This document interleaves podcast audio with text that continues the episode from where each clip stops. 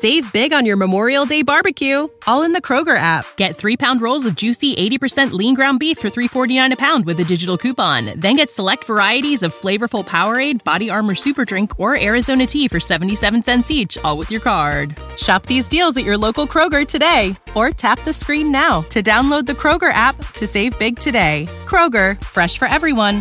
Prices and product availability subject to change. Restrictions apply. See site for details. It is a midweek edition of Birds 365, an important week at that. The last preseason game, and Eagles in the midst of dominating joint practices. They are the kings of the joint practice, and we'll be talking about that here on Birds 365 today. It's me, Jody McDonald, Jeff Kerr, my co-host, and my usual co-host, John McMullen, en route to Florham Park, New Jersey, where he spent the day yesterday, and he will be again today. JK, how are you this morning? Um, probably better than Ben DiNucci was on Hard Knocks last night, but uh, I digress. Haven't seen it. Gonna have to check it out. John McMullen, where are you at right now? Uh, I'm at a hotel, so I'm getting ready to to go the three or so miles I got to go, which is a lot better than yesterday. Yesterday was a logistical nightmare, but so, now that's you learn. Yeah, we get one percent better every day right, Nick Sirianni? He's buying into that Nick Sirianni line of thinking. Uh, all right, so you stayed up, and the, the, Eagles stayed up. Everybody stayed up. You made the trek up. I thought there were going to be people going up and back on the Jersey Turnpike. No, you wanted no part of it, huh? Well, you can. It's just, uh, yeah, you know the New Jersey. You you know more than anybody about the New Jersey. Well, I wanted I wanted to share my angst with all you guys. Yeah. I wanted you to go through what I went through for years. Yeah, it, it's not it's it's not pleasant. It's not a pleasant experience. And Jody, you've been doing it for, uh, you know, the pandemic probably helped you out. And then, oh yeah, uh, going back and forth, yeah, that is a that is a brutal, brutal trek. I I, I have a lot more respect for you uh, today than yesterday, and I had a ton of respect for you yesterday. So think that about that. It would be your first mistake from before yesterday and today and tomorrow as well if you're respecting me. All right, but should we respect the Philadelphia Eagles? Because according to you and uh, a bunch of your cohorts that cover the Eagles on a day in, day out basis, they are the kings of the joint practices. Undefeated now, 3 and 0. Got the better of the Patriots twice last week and the Jets yesterday. Unfortunately, you're not going to be able to look that up under the standings during the year, are you, John? No, you're not. I get a kick out because I put that out there. The Eagles are three zero in in joint practices, and people jump. You know, I, I, said the same thing. You got you got the people you you bring up fifty two to nothing in the last six quarters, and you bring up it took them eighty eight minutes to get uh, a third down conversion, uh, and they yell at you. It's preseason. It doesn't matter. It doesn't matter and then you say, "Hey, they look really good in joint practices," and that matters. Uh, that that evidently is very very big. So uh, it is what it is. Take it for what you want to take it as. Grain of salt. We don't know what Robert Saleh is trying to accomplish. We follow the Philadelphia Eagles every day, but what I can tell you is the Eagles look better, significantly better than the Jets. Um, from the defensive perspective, from their defensive perspective, they dominated. Uh, offensively, it was a little bit more even uh, against the Jets defense, but you would have to give the Eagles the advantage, much less of an advantage. The defense, though, was was tremendous. John, I kind of wanted to piggyback off that uh, from a couple things I read. If this was an actual game, Zach Wilson probably would have been sacked about six or seven times. Can you confirm yeah, he was uh, extremely, extremely uncomfortable. That's how I would describe it. They couldn't get anything going. It is Javon Hargrave has had a great summer when he's been out there. He's back. That was his best day of the summer. He just wrecked everything the Jets were trying to do. I think it was Feeney, uh, Dan Feeney, Jody. If you want to, if you want to put the asterisk on somebody to worry about, put it there. Uh, but everybody was great. Fletcher was great. Josh Sweat was back. Brandon Graham. That front was just um, smothering uh, like the heat. It was about 90, 95 out there. So uh, yeah, they were good, and yeah, if it were if it were a regular season game, you know, again, you, you have adjustments. I assume the Jets would then go to max protection, things like that, but they were they were dominant up front. Alijah Vera-Tucker, I know, didn't practice at all. The Jets' first round draft pick this year. And I know Mekhi Becton left early. Um, he, they think he's got concussion issues, and that'll be firmed up today. Uh, did How many actual snaps did he get in? Uh, I know the Eagles dominated defensively on the line, but the Jets were down probably their two most talented linemen. How much did Becton play? Yeah, that's part of that context. Yeah, Vera-Tucker uh, Becton left pretty early, so not a lot. By the way, he's one of the few people in the world that can rival uh, Jordan Mailata for size. He is massive. Um, and yeah, he's you're right. He's obviously a, a, a big part uh, of their plan and what they do, and that's why you know you got to be careful. You got to put all the context you can on these types of situations. But we can only see what we see, and from the players that were out there, uh, the Eagles uh, had an easy time of it. And I, I will say, from the Jets' perspective, Zach Wilson, the one thing that kid can throw the football, man. I mean, he can he can sling it. You could see it on one on ones. Uh, he can get the football anywhere he needs to be, anywhere he needs to get it. So, from from that perspective, that's certainly a positive for the Jets. Now, Quez Watkins did come back to practice yesterday after his injury. Can you tell us a little bit more about that, John? Yeah, I, I think he just got the wind knocked out of him. He made a, a really nice catch where he high pointed the football and came down on his back. I think a lot of people were scared because they saw what uh, happened to Tyree Jackson, uh, who did the same thing, came flat on his back, and obviously had a small fracture in his back, and now he's out for two months. Um, so he left the field, but he was back really quickly, um, and uh, he finished the session. So I, I think Quez is is fine, and uh, just a little bit of a scare. J Mac, sticking with the wide receivers, uh, different guys, different reports. Travis Fulgham made some plays, had a drop.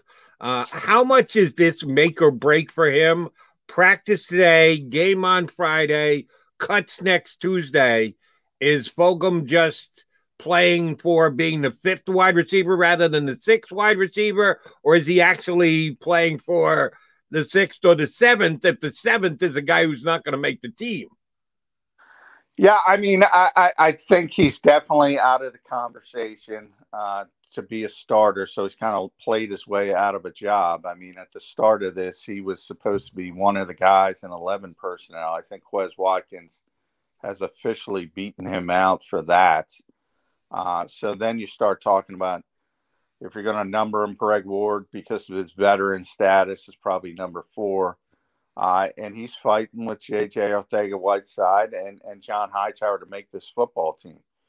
And so, you could tell the shift is they're trying to get these guys snaps on special teams and seeing from that perspective, okay, who can help us the most on special teams? It might not even be who's the best receiver. It might be who can help us the most on special teams. Because when you're deep on the roster, you got to help there. And then you say six, Jody. I think a lot of people say they're keeping six receivers, and I, they probably will. They probably will. But we have to see how how this coaching staff kind of lobbies Howie Roseman and the fact that know, they don't have a lot of good receivers. They don't have a lot of depth here. And maybe you you want to keep players at other positions rather than a, a sixth receiver that you know is not going to help you all that much. So I, I would say yes, he's fighting for a roster spot from where he started. That's not a positive sign. But yesterday was his best day in at least two weeks. I will say that. John, I was just about to ask you, are they going to keep five or are they going to keep six? But I'll pivot a little bit here. If they only keep five, where do you think that extra roster spot will come? Well, I think you have to look at the depth positions. Uh, so, offensive line, you know, they might want to keep Brett Toth, for instance. He deserves to make this team. Um, or Toth, I always say Toth. But, um, you know, it, they have a lot of depth at the offensive line. You start piling up the numbers and saying, well, They can't cut Dillard if they don't trade him. Are they going to trade Matt Pryor? Um, you have you have Nate Herbig. We know you have Jake Driscoll, Jack Driscoll, excuse me. Um, they have a lot of bodies on the offensive line, and I think they want to find a way to keep him. You also have to start talking about Jackson and what they feel uh, from that perspective. Are they going to carry him on the original 53 and then put him on injured reserve, or are they going to shut him down for the year at tight end? That's a decision they have to make. Um, linebacker, I think, shockingly, uh, is they seem to view that they have more depth than maybe the rest of us thought coming into this. And then corner. I, I you can never have enough corners in this league. You have to keep six corners in the modern NFL. You have to. And if you don't, you're playing with fire. And uh, I want to ask about the cornerback, but first the linebacker position, because uh, we discussed this on Monday, and none of us put Joe Ostman's name out there as one of the guys the Eagles could consider cutting because we knew they had to cut one guy to get down to uh, the required number of 80, and then next week it's all the way down to 53. It seems like Joe Ostman's been here for about 10 years. Uh, it just seems like every single year he's there. Is he going to make it? He's got a shot. All right, well, it looks like practice squad for Ostman again. He gets cut yesterday, which was kind of harsh. I, I thought he played better than being cut at the 80 cutoff, but he does so with an injury designation, which means if no one claims him, which I'll bet that is the case. If somebody claims him, I'll have to eat crow, but I think he's going to get two waivers. So he reverts to the Eagles, and then they get a little bit longer to make a decision on him. It stinks that somebody had to go back down the turnpike yesterday, and it was Joe Ostman because uh, he's not going to practice today kind of came out of left field for me, Johnny Mack. How about you? Uh no, because it, it, was more. You're right. I mean, he's not one of those guys that deserved, from a, a, meritocracy standpoint, to go at the 80 cut. But he, but he was had a concussion, so he wasn't practicing. It was one of those things when they made the original cut from 90 to 85.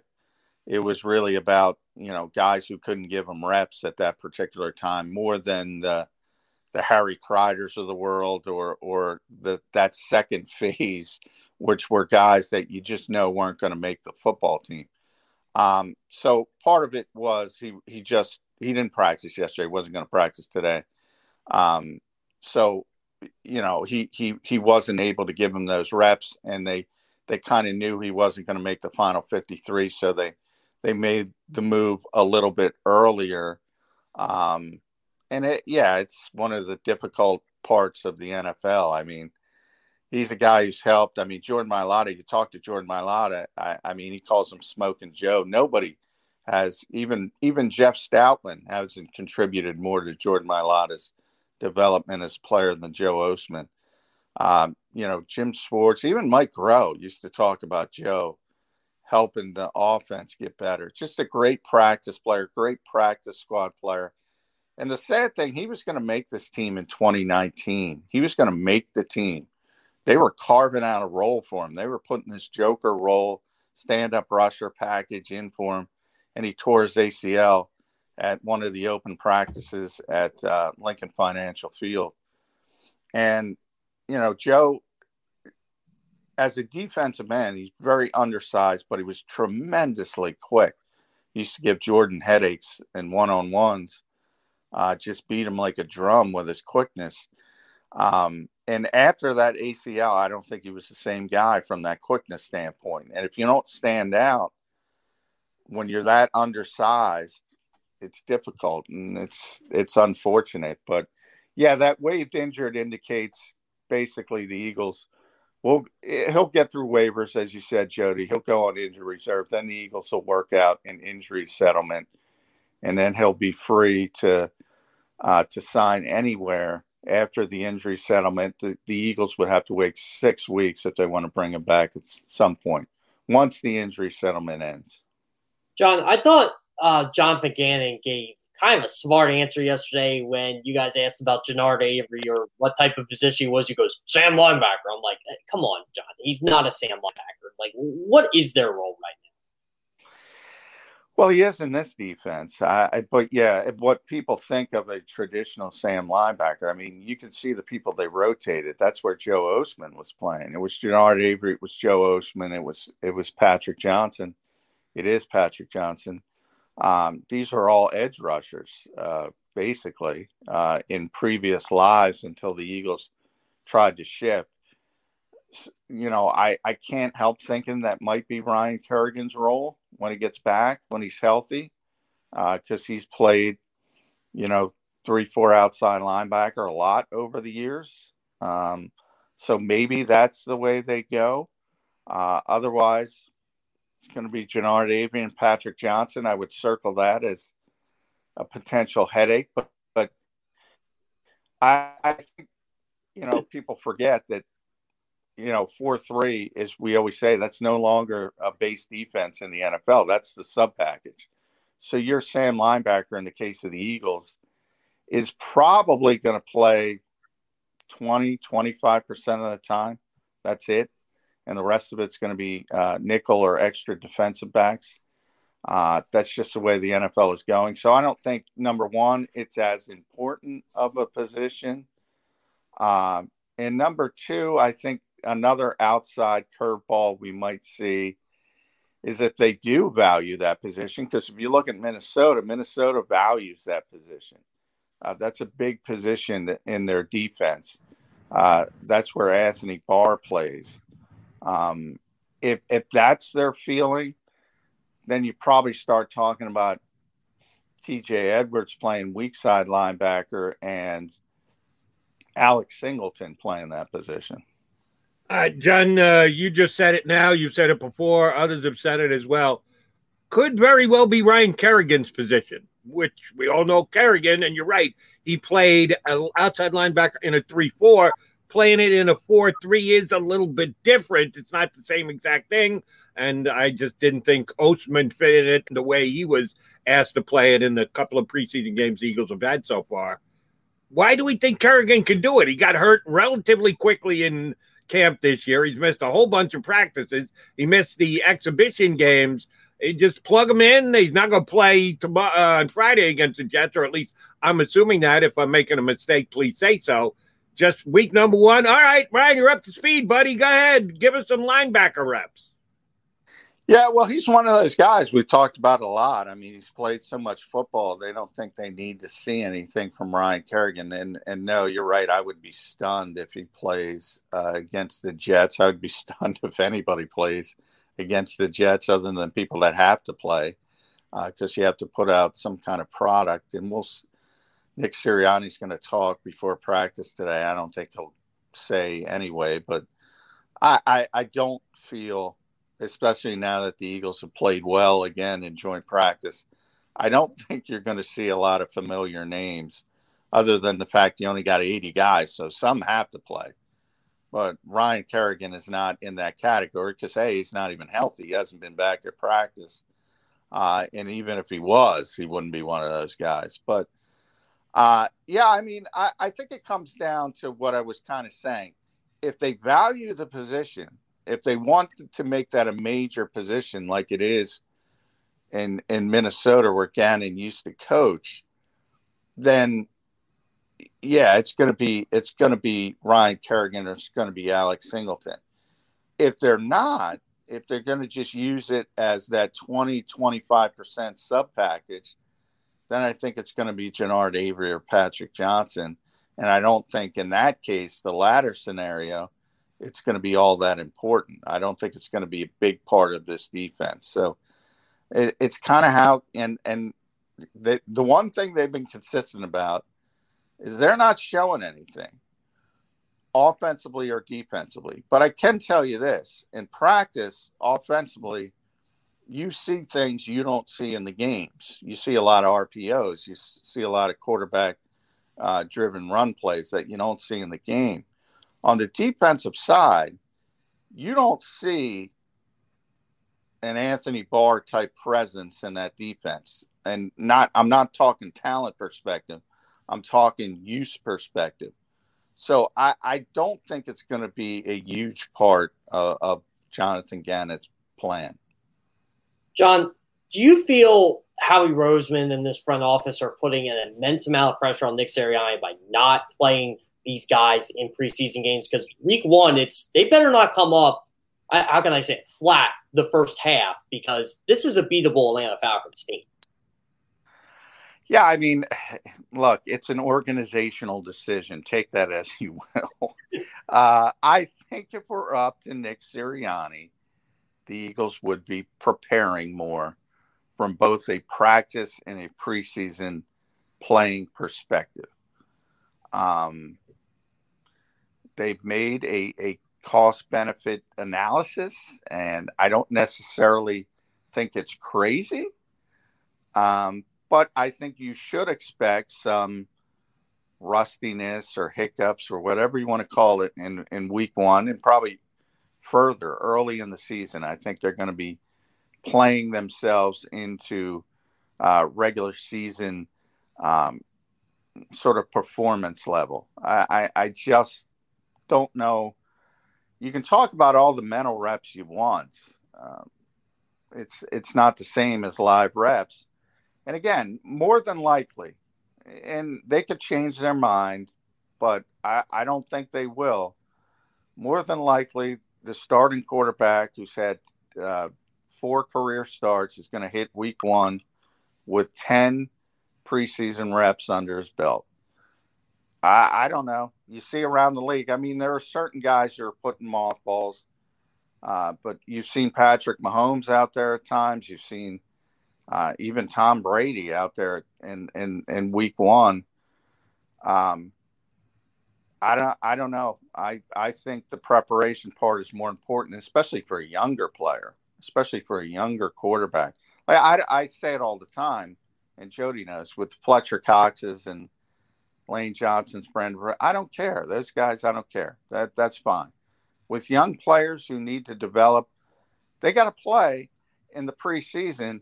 And the Eagles, by the way, seem to know that at wide receiver, and they're taking a different tact at, at, at quarterback, which is the most important position. I don't know. It doesn't make sense to me. They're treating their quarterback like he's a six year veteran, which I just don't understand. All right, I want to go to a different position though with you, J Mac, and that's running back. Um, they've used their running backs the way they have in the first two preseason games. We'll see about the third. We've seen them in joint practices. We believe that Miles Sanders is going to be the main guy. How much does the main guy get the ball? What's the percentage breakout of touches in a game? Kenny Gainwell seems to uh, be improving his stead every single day. How is it going to be determined? Who is going to be determining it? How many touches these guys get? Is it purely a coaching staff thing? Is Howie Roseman at all going to be involved in this? Once the first game arrives, are the medical people going to be deciding who gets how many touches? How is running backs usage going to be decided week one against Atlanta?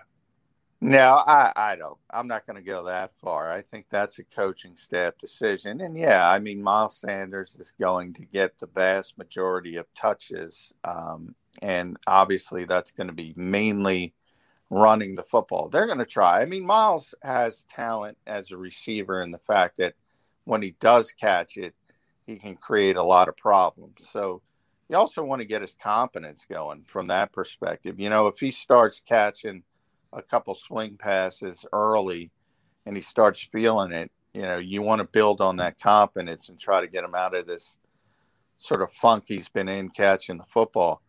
Um, and, and, but, you know, Nick Sirianni and Jemal Singleton have been very honest uh, about that particular position, probably more than any other position. They've said from pretty early on it's going to be a, a committee approach for for two reasons. They just think running backs get too banged up. The more touches you give them, and again, Miles Sanders is not Derrick Henry. He, he's not he's not built for thirty plus touches. Uh, if if you do that, he's going to get hurt. And then the second part is you got to take advantage of what guys do well. Uh, and Miles hasn't caught the football all that well uh, recently, dating back to last season. Not the best pass protector either. So you start talking about third down backs. And Singleton said he's going to piecemeal it together. So generally, the coaching staff will lean on the position coach. In this case, it's the assistant head coach um, to dole out the playing time. But Miles Sanders is going to be the the to simplify it, the first and second down running back, and they're probably going to try to get Kenny Gainwell on the field as quickly as possible um, to be the third down running back. If he's not ready, it'll be Boston Scott, and and Jordan Howard will be that sort of short yardage inside the tackles, change of pace runner. What do you see in Kenny Gainwell that can provide the explosiveness that the Eagles need in this offense? Well, he, he catches the football naturally. And I know this offense wants to use sort of that. If you want to go back to Austin Ekeler or uh, Nyheim Hines, they want to they want to use that type of back who can catch the football, not just out of the backfield, but you know, split them out. You're going to see five wide um, formations where you know one of those five wides is going to be the running back split out. Um, and even Miles said you know, the other day, I think it was Sunday, that Kenny has the most natural hands on the team. Um, so he caught the football a ton at Memphis. The one year he was at M- Memphis, and he just seems to have a natural ability to do it. And I think the Eagles are envisioning him as that type of player who can be their movable piece. The question is, how quickly can you get him there? Again, we talk about rookies all the time now we're talking about rookies who aren't getting a ton of practice time, who aren't getting a ton of preseason reps. Now, Kenny played quite a bit. You know, he's more in the receiver category. He's not in the proven category, so he's playing. Um, but even we talk about the 70, 75 minute practices. I, I don't know. Is that enough preparation? We'll see. Well, they went 90 yesterday, and you may be having to work 90 in the heat again today, John. Although it's not as warm out as it was yesterday, but you'll find that out when you get out of the hotel. Um, what are you hearing and or seeing with Rodney McLeod coming off the pup list? I know all season, all off season long with Bisbeck. Hey, he could be ready for week one. They're hoping that he's ready for week one. They're crossing their fingers that he's going to be ready for week one. Well, he hasn't come off the pup list yet, which means we can't really determine where he's at. He's one of those veteran guys that they may have the good feel on that they don't think they need to see a lot from him. What's the chance of Rodney McLeod being active and in the starting lineup week one against the Falcons? Yeah, I mean that was always his goal. So I, I never expected him to see him in training camp. I, you know, I think that's one of those things to keep an eye on.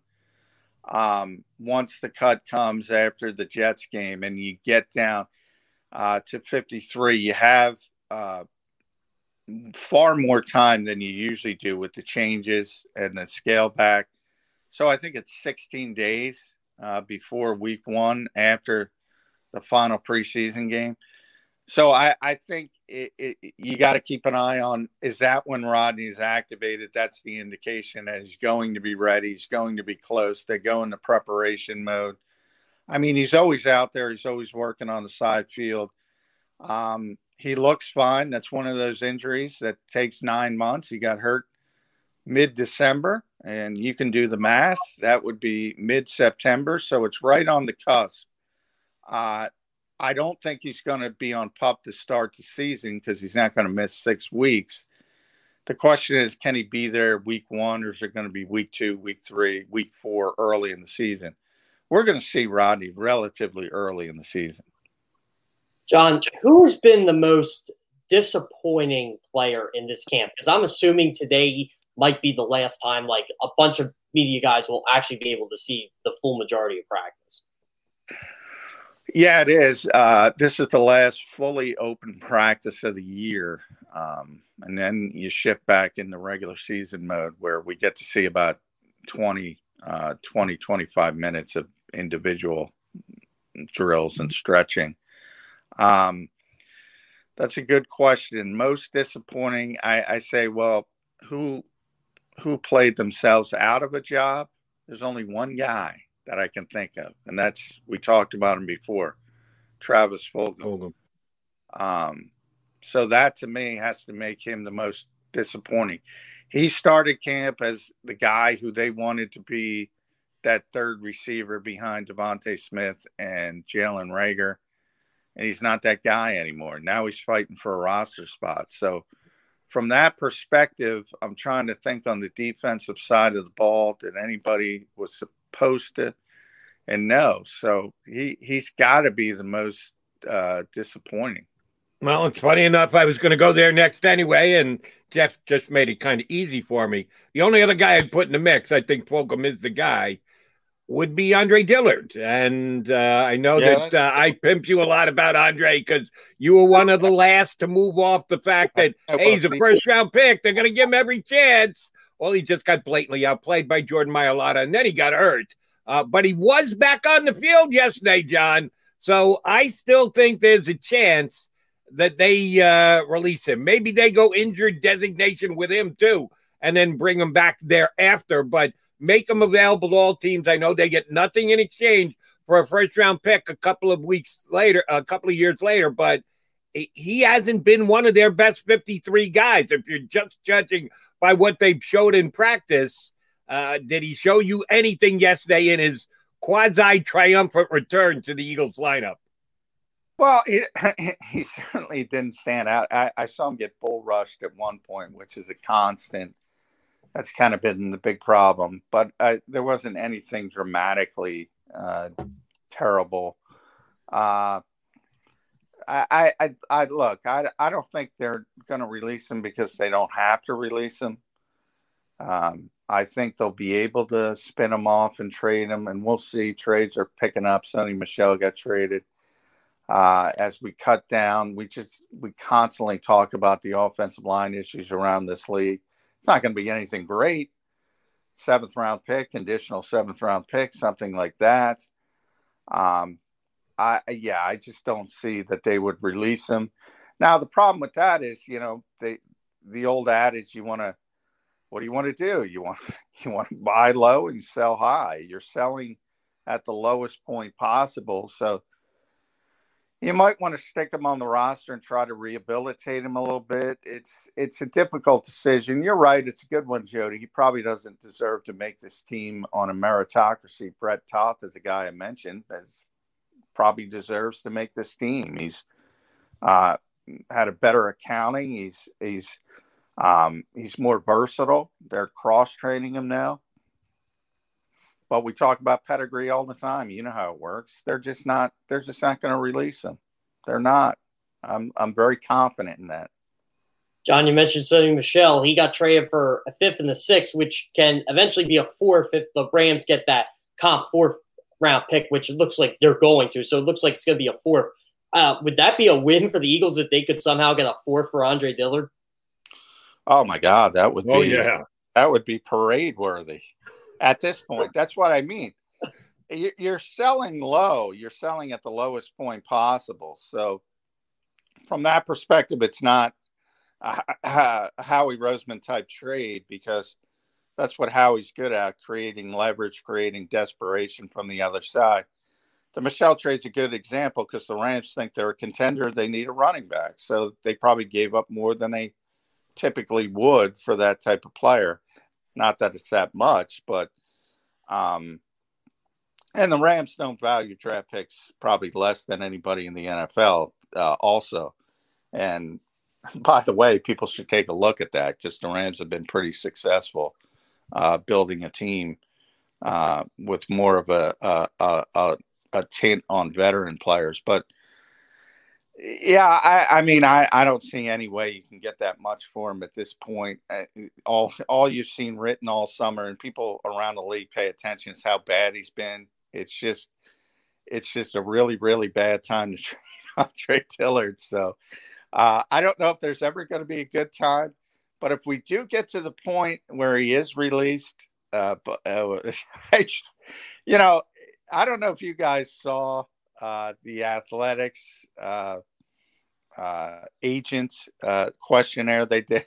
Howie's the least trustworthy GM. Uh, Howie Roseman is not cutting a, a 2019 first round pick. Not at this stage. All right, we shall see. All right, last thing, John, and we'll let you run. Um, there was some good speculation over the last couple days leading up to yesterday's practice that maybe the Eagles and the Jets could be trade partners. Yeah, most agents don't trust Howie Roseman, but does Joe Douglas trust Howie Roseman, seeing as they worked hand in hand for years here in Philadelphia? The Jets certainly have a need for pass rushing with the fact that Lawson went down with the season ending, ending injury last week. Uh, any of the Jets uh, pass rushers, we know the Eagles look good and we're in Wilson's face all day yesterday. Did the Jets get any kind of pass rush, or do they still look like a team that's desperate to get their hands on a pass rusher? And will the conversations between the Eagles and the Jets continue? Yeah, I didn't see much consistent pass rush. I did see uh, some flushing of Jalen Hurts. The big play, the Quez Watkins, he was flushing to his left where Quez got banged up. Um, his worst play was flushing to the right where Nick Sirianni dropped an F bomb at him, by the way. Uh, but I, I don't know if that's because you know, we constantly talk to Nick about how he should be climbing the pocket and instead of flushing out. Uh, and Nick agrees with that. So I don't know how much of that is just a young quarterback who, you know, it's sort of his DNA to get out of the pocket as quickly as possible. I didn't see a ton of pressure. Um, and remember the Eagles' offensive line, which is also good. Like they're that's the strength of their team. Um, that's a tough group to get pressure on to begin with. Um, so I, yeah, I definitely think the Jets could use some help. Uh, the question is, you know, yeah, Joe Douglas and Howie have a great relationship. They still have a great relationship. Um, do the Jets want to pay Derek Barnett ten million dollars? He could certainly help them. And then did, did the Eagles uh, the the strength of their defense we just talked about is their defensive line. And while people can say Josh Sweat is going to be better, and I agree with that, part of the reason it's their strength is the depth as well, and the fact that they can rotate and they have so many good players. So you're affecting your team from a negative perspective. Um, so it, it makes some sense from a, a, need for need standpoint, but I'm not sure it makes uh, uh, as much sense uh, from a, a, monetary standpoint. Jay Macklow, you got to get the facilities. Uh, look forward to getting you back here tomorrow in the side chair next to me. Uh, thanks so much for hopping on today. Uh, stay covered up there on the sideline. All right. Thanks, guys. Appreciate it.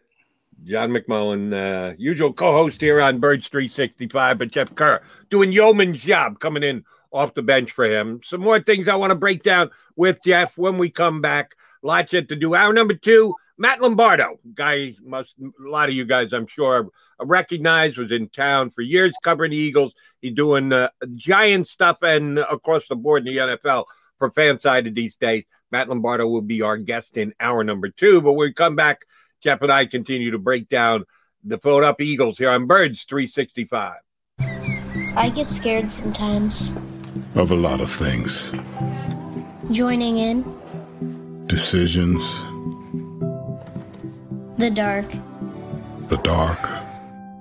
But I once heard someone say, But as I always say, it's okay to be afraid. As long as you face the fear and keep moving forward.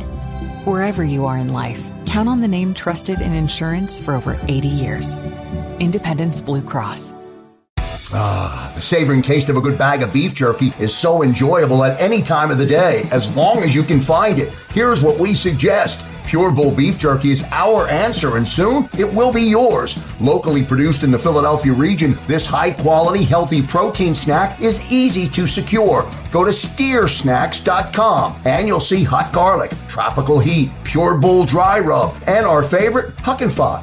What's that? Huck and Fod. Go now to steersnacks.com. Welcome to the Wildwoods, the perfect place where you can safely do everything or nothing at all. Catch a wave, take a nap, go for a drive, grab a bite. It's your vacation, and we're doing everything we can to make it a safe one. The Wildwoods your vacation, your way.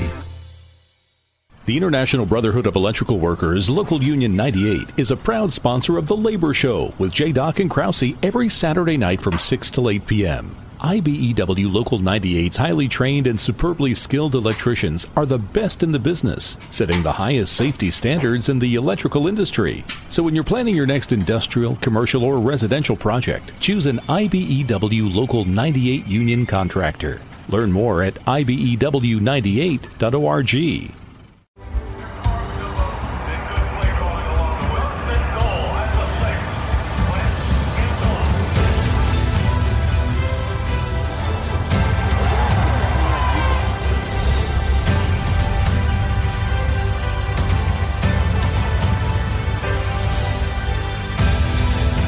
field of life, First Trust Bank is there for you. Because Philadelphia dreams deserve a Philadelphia bank. This is a key. It's a family tree. It's a pair of wings. It's a secret handshake.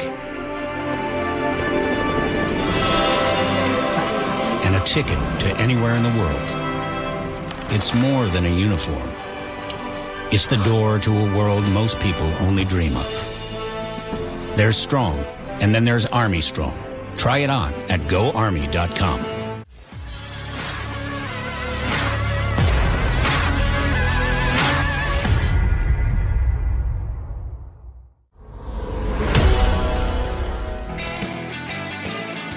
Wednesday edition of Birds 365 here on the Jacob Media YouTube channel.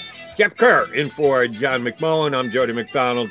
Uh, we still got an hour and change to talk up the Philadelphia Eagles with you here on what is show number 99. Tomorrow will be a little bit of a special one, our officially 100th show tomorrow here on Birds uh, 365. So thank you for tuning in today and make sure you're here tomorrow as well. Uh, that will be one day closer to the Eagles versus the Jets in preseason action, listening to Scott Graham and uh, our buddy Ross Tucker on the call, and somehow they'll come up with positives, even if the Eagles play like they have in their first two preseason games, which of course were both losses. They actually played well. I, I need to be careful here. They played well in the first half against Pittsburgh, and that's certainly more important than playing well in the second half. If you're going to play well in one of the two halves, you'd rather it be the first when you have at least some of your starters in there. And they did. They got the better of the Steelers in the first half not the second half, and not either of the two halves against the Patriots last week. But uh, be uh, looking forward to hearing Scotty and uh, Ross Tucker on the call on Friday. The question is, will we hear any calls of Jalen Hurts' name? Uh, we just talked about it briefly with John. I want to go into it more depth with you, Jeff. The coach did not say that Jalen Hurts is not going to play, but he intimated that if they get another good day of practice, like what he saw for the most part out of Jalen Hurts yesterday, coming back from the stomach issue that he had that kept him out of the Patriot game. Looks like he's 100% healthy. Cross your fingers going into uh, the, today's practice. That there's a at least a chance that he's not going to play, maybe even a good chance that he's not going to play against the Jets.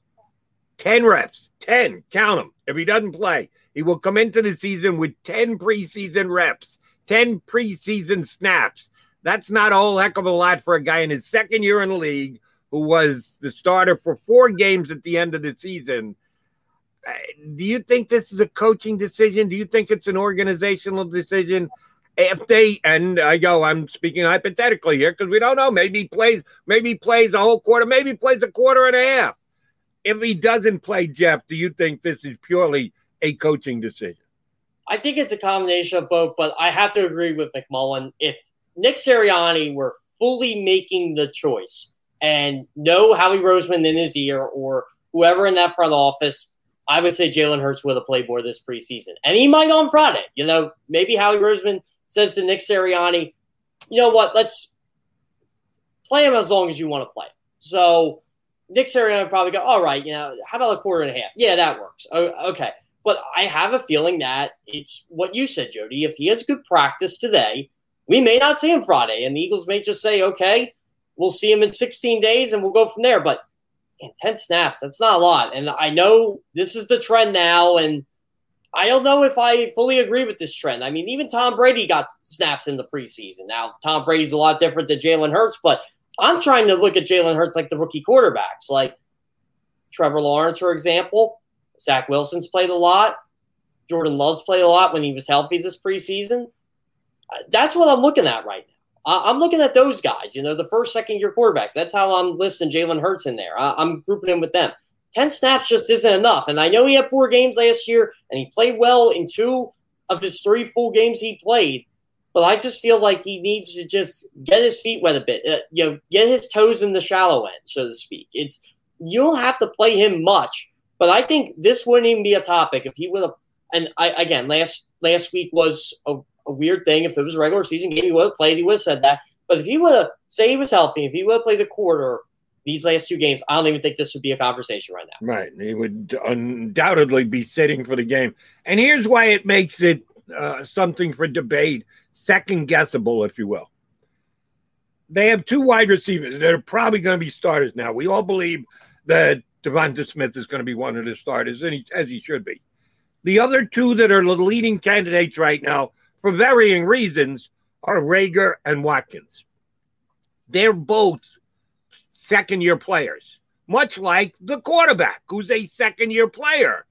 Yet, how many reps are we seeing Watkins get? How many reps are we seeing Reagor get? A lot more than 10. And I guarantee you, both of those guys will be out there on Friday for at least a period of time. I don't think either one of them is going to be with their shoulder pads off on the sidelines. The wide receivers who have the same amount of time invested in the NFL are being called upon to show their wares in preseason, to give the coaching staff a chance to evaluate them, to get themselves up to speed, yet they're being tremendously cautious with the quarterback. Is it just the position that, God, we can't risk a quarterback? Eh, eh, can you really see Joe Flacco starting 17 games if he breaks his leg on Friday against the Jet defense? Do you think that's what it is? This is just a major position uh, decision that the team is making? I really do, and I think it had a lot to do with that first preseason game. You know, it's Joe Flacco hasn't been good, and Nick Mullens has been historically bad. He's been terrible. So I think the Eagles look at it as, whoa, wait a minute. What if our guy has a bad plant or gets hit late or just a non contact injury?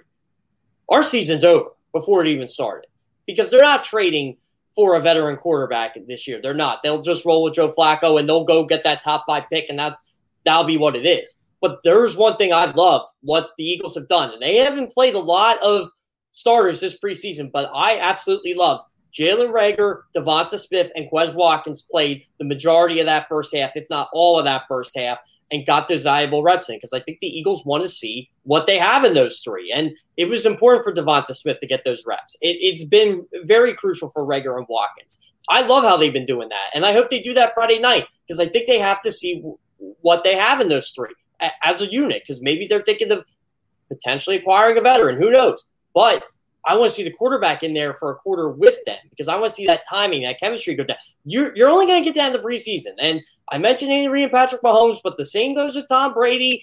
I know Russell Wilson doesn't play in the preseason, but again, he's a veteran. But Trevor Lawrence, I think him learning in the preseason and struggling is going to make him a better regular season quarterback. I think Justin Herbert would have struggled in the preseason last year. It, it, it's part of the maturation process. And that's one thing I like when teams play their young quarterbacks in the preseason, even if it's not that much. If it's for a series or two, fine. I think it should be a quarter, quarter and a half, but that's just me. Uh, that's just how I would run a football team. I'm not a general manager. But at the end of the day, I think it's more of Jalen Hurts gets hurt. This season is, is over, bottom line. JK, we're all amateur general managers. Don't kid yourself. You are in your writing. You're here when you're on Bird 365. I play amateur general manager all the time. Um, ask John about this. Want to get your take about it too. The use of the running back position. I just get the feeling that this is an organizational decision. This is something that should seem like, well, the coaches should decide this. You get the players, Mr. General Manager, then we get to evaluate them, and then we get to figure out how to use them. I still get the feeling that the organization's got its fingerprints all over the running back position do you think that's going to be the case all year long, or do you think at some point after the roster gets cut down to 53, Howie Roseman et al. back off and say, all right, guys, it's all your call now to the coaching staff? I actually think this is going to be one where they both agree because look, they're going to play Miles Sanders, Jody. I, am pretty sure of that. they're going to play Kenny Gainwell. They're going to play Boston Scott. And Jordan Howard will be in the mix. I think it's going to be a true running back by committee. With that being said, I think Miles Sanders does get more touches than the rest of them because that's just how uh, you know it works. You know, he's going to be the one at the end of the year they're going to rely on, just like how the Colts relied on Jonathan Taylor for years, and they relied on Marlon Mack before Jonathan Taylor. And I, I think this is something that Howie Roseman is going to like. They're going to play all their running backs. That's why they're very deep at that position. I have enough confidence in this team that Jordan Howard can go in there for three series and they can still be effective. Maybe not in the passing game for running back, but I think he can carry the football. And I, you know, that's why I think they brought in Kenny Gainwell. That's why I think Boston Scott's going to be on this team, and Miles Sanders can hold on to the football consistently, uh, catching it. it you know, I, I think this is going to be a very dangerous group. So I'm looking at it as Roseman doesn't have to say what we think he's going to say Nick Sirianni. I think Nick Sirianni and the coaching staff are going to rotate these guys and do that themselves. Well, let, let me get your take on this. Uh, I haven't brought this up with either you or John in a while, and you can certainly lend insight here because you've talked to a bunch of players, uh, many that you've interviewed over the years. I've done a bunch myself. Running backs, at least guys I've talked to, like to say they like to get into grooves. There's such a thing as a running back groove that they don't mind taking the pounding that you do if you're a guy who gets his hands on the football a lot because it allows them to get into a groove and they just build up momentum with it. If the Eagles are going to be as much committee based as John said, the coaching staff has been very um, upfront about, uh, it'll keep most of them healthy, and that's always a good thing. But does it keep anyone from getting into a groove? Now, some backs are great in that they take four or five snaps off, they go back in there, they're refreshed, got a second uh, breath, and boom, now they're ready to take off. But some guys are rhythm based and like being in that groove. Do you think Miles Sanders is one of those type of backs? I think. How can I word this? I, I feel like it's going to be the hot hand, and that's how you get in your group. Like Miles Sanders goes off on a 70 yard touchdown run, why would you take him out? He's in this group. You, you, keep the hot hand in there. And I think that's what teams do now with this running back by committee. You saw Tampa Bay do this last year. At the beginning of the year, it looked like Ronald Jones was going to be the guy no matter what. Then Fournette had a good week. Then all of a sudden, you saw a little bit more Fournette. Then they went back to Jones again. And I, I feel like it, it's Kansas State does this. Damien Williams was like that in the postseason two years ago. Uh, when Clyde Edwards-Helaire wasn't playing as well as he did early in the season, uh, they switched it up a little bit. They went to Darrel Williams, and then they went to um, what's the kid's name? Uh, Darwin Thompson. So they, they went to those guys a bit, and I think that's what the Eagles are going to do. But when you have a talented player like Miles Sanders, I, I think you got to give him the rock a little bit more and just say, hey, look, this is the guy we invested the second round pick in. This is the guy with the most talent on this roster. This is the guy who should you know we should keep feeding. And I agree with you, Jody. Uh, running backs I've talked to, they said, and again, these are a lot older running backs too. Uh, it might be a little different now, but they all still say, "Hey, we, we need a couple carries just just to get our feet wet again." I you know I'm using the same um, analogy, but it's pretty much they need to get loose. Um, is what I I talked to Franco Harris a was it, a couple months ago and he said that was his big thing with the Steelers. He always wanted a couple carries early just to get the feel of the game going, you know, get get where his offensive linemen were and all that. And I, I understand that. So that's why I think it sometimes it's imperative to run the ball early. And I think that's becoming a lost art in the NFL. All right. And uh, I did bring this up with John, and I need to do it with you too. Andre Dillard. John puts the chance of him being cut at zero. I don't. I think there is a percentage chance that Howie Roseman will just say, listen, it, it, it doesn't serve a purpose to have him on this team. We've got better backup offensive linemen that are here. I've offered him around the league for a conditional seventh round pick, and I have exactly zero takers. No one in the league will give me a. Now, we don't know this, but Howie Roseman should. He should have offered him to every team in the league, as a matter of fact, if you ask me. Do you keep him just for the sake of saving face? because off what he's done in practice this year, if the reports are accurate, which I surely assume they are, he doesn't merit one of the 53 man spots. You're keeping him solely because of where you drafted him. Forget about this year's practices. Anything that, that ever came before in his Eagle career, doesn't merit him being on the Philadelphia Eagles this year.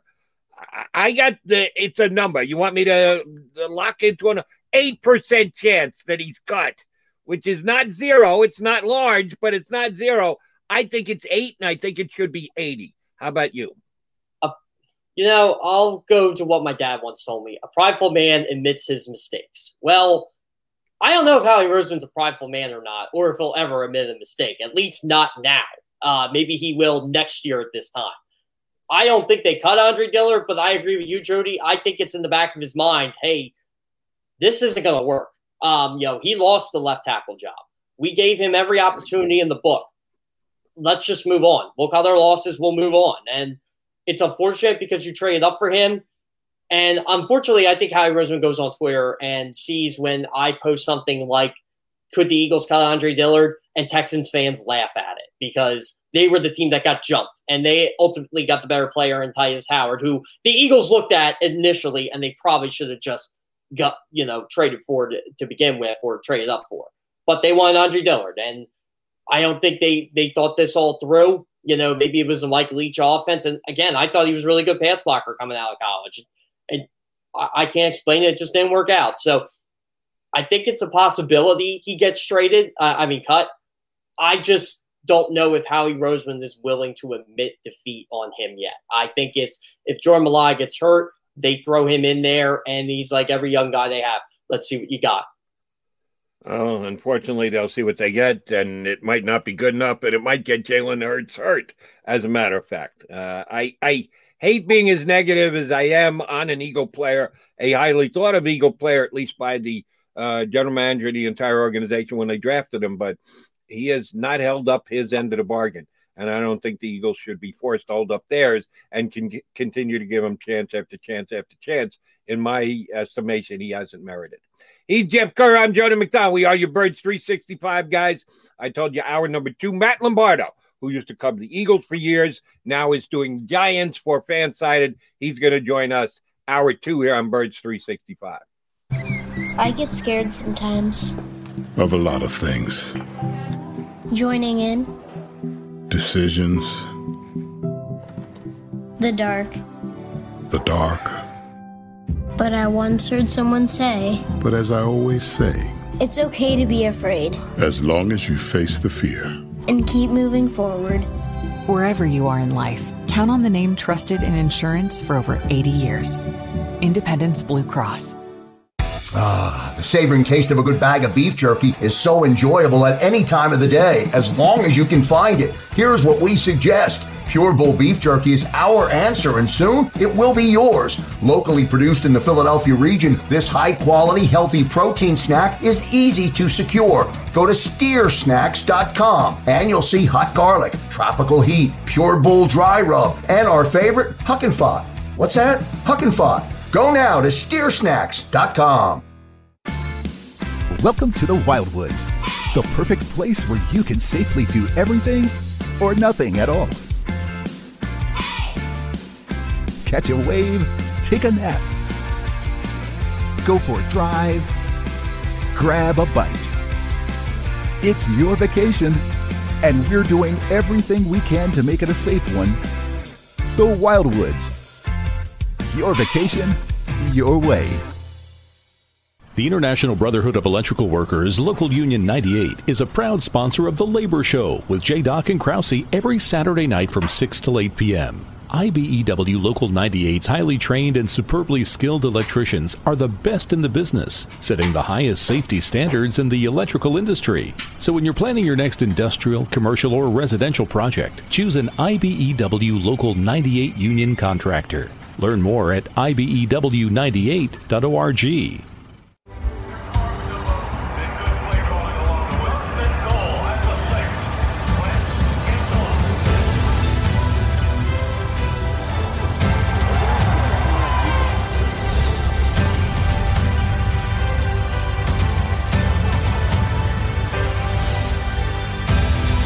On the field of life, First Trust Bank is there for you Champions on three. One, two, three. Because Philadelphia dreams deserve a Philadelphia bank. This is a key. It's a family tree. It's a pair of wings. It's a secret handshake. And a ticket to anywhere in the world. It's more than a uniform. It's the door to a world most people only dream of. There's Strong, and then there's Army Strong. Try it on at goarmy.com.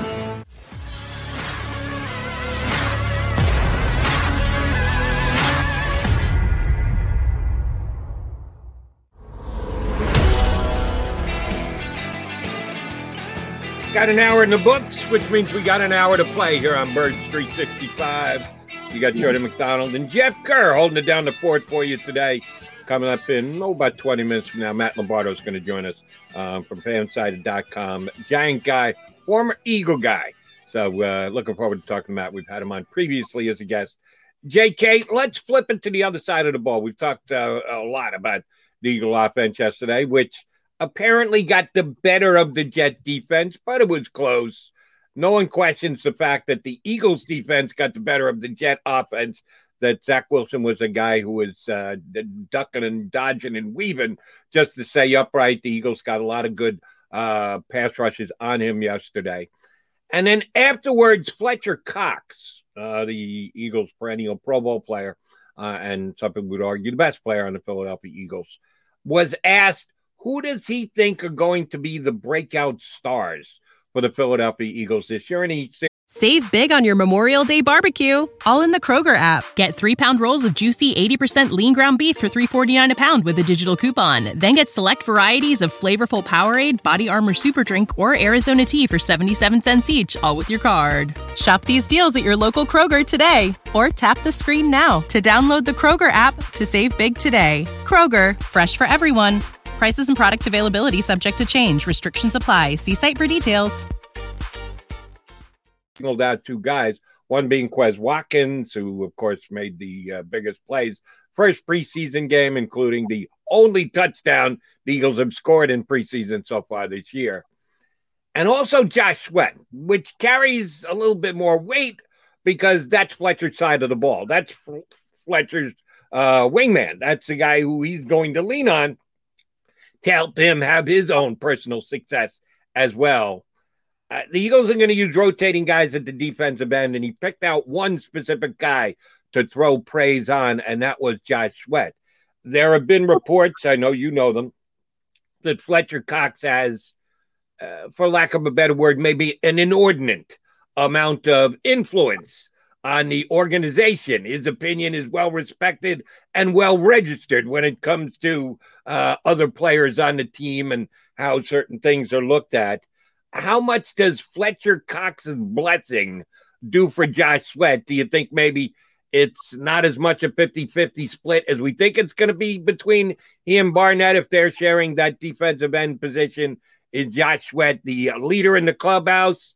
Uh, is he going to get more than just of 51%. How do you think it plays out? How much do you think Fletcher Cox giving him the nod yesterday affects the decision making as to reps with Eagles on the defensive line this year? I think Fletcher Cox is honestly staying the the inevitable. Josh Sweat is going to be the starting defensive end on this football team. Uh, I believe that. I believe just by the way he's played this preseason or this training camp, he's really coming to his own as an edge rusher. He gets to the quarterback. He's getting a lot better at stopping the run. He looks like he can be an every down player.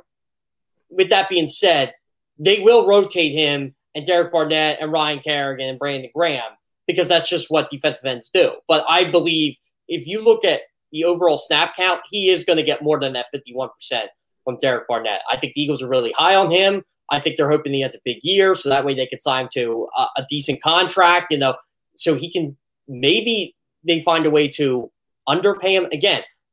I mentioned Sam Hubbard before. That guy just got forty million dollars over four years. I think that's a pretty good deal for a guy like Josh Sweat if he can have his first double digit sack season this year at his young age. I, I believe that's a very good deal, and that's what the, the going rate is for young edge rushers at this point. I'm not sure if they want to pay Derek Barnett ten and a half million next year, Jody. Right, and that would would that number is uh, pretty much already said. Um, let me ask you about this: that the Eagles have had a history of doing deals right at around this time of season, maybe even a week or two into the season. If there's a particular player before he gets to free agency that they feel strongly about, they will work hard to get that contract extension done so they don't have to let him out into the open market. Sometimes they do it even when he's still under contract for a year to go. That not being the case here with Sweat, he is scheduled to be a free agent at the end of the year. I've heard nothing about any sub- substantive conversations between Josh Sweat, his people, and the Philadelphia Eagles. Are the Eagles making a mistake if that's the case and they aren't close to getting them done to an extension? Do you think at the end of the year it's going to cost even more if they decide, damn, we got to keep Josh Sweat? Yeah, it will cost him more because I think you got to bank on what he did last year and you got to bank on his potential. So potentially pay him more.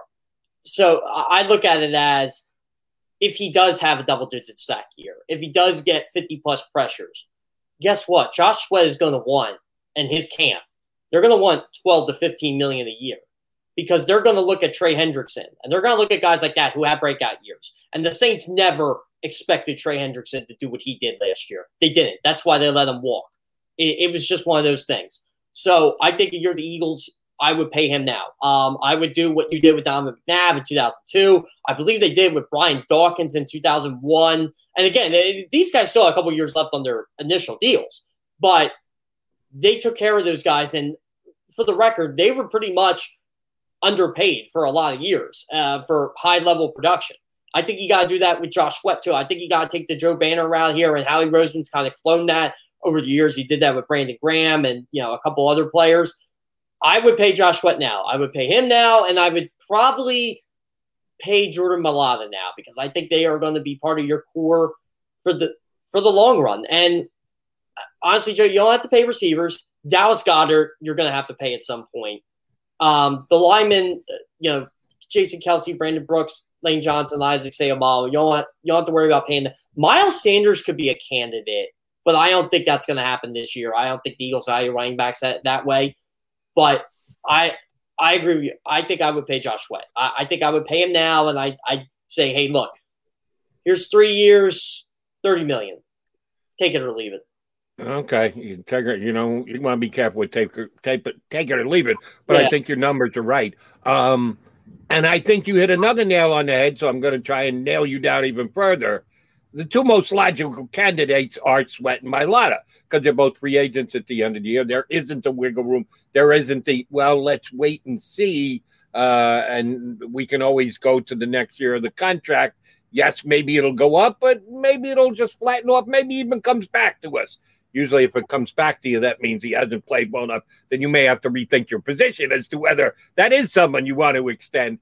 Uh, but they don't have that luxury with either Sweat or Mailata.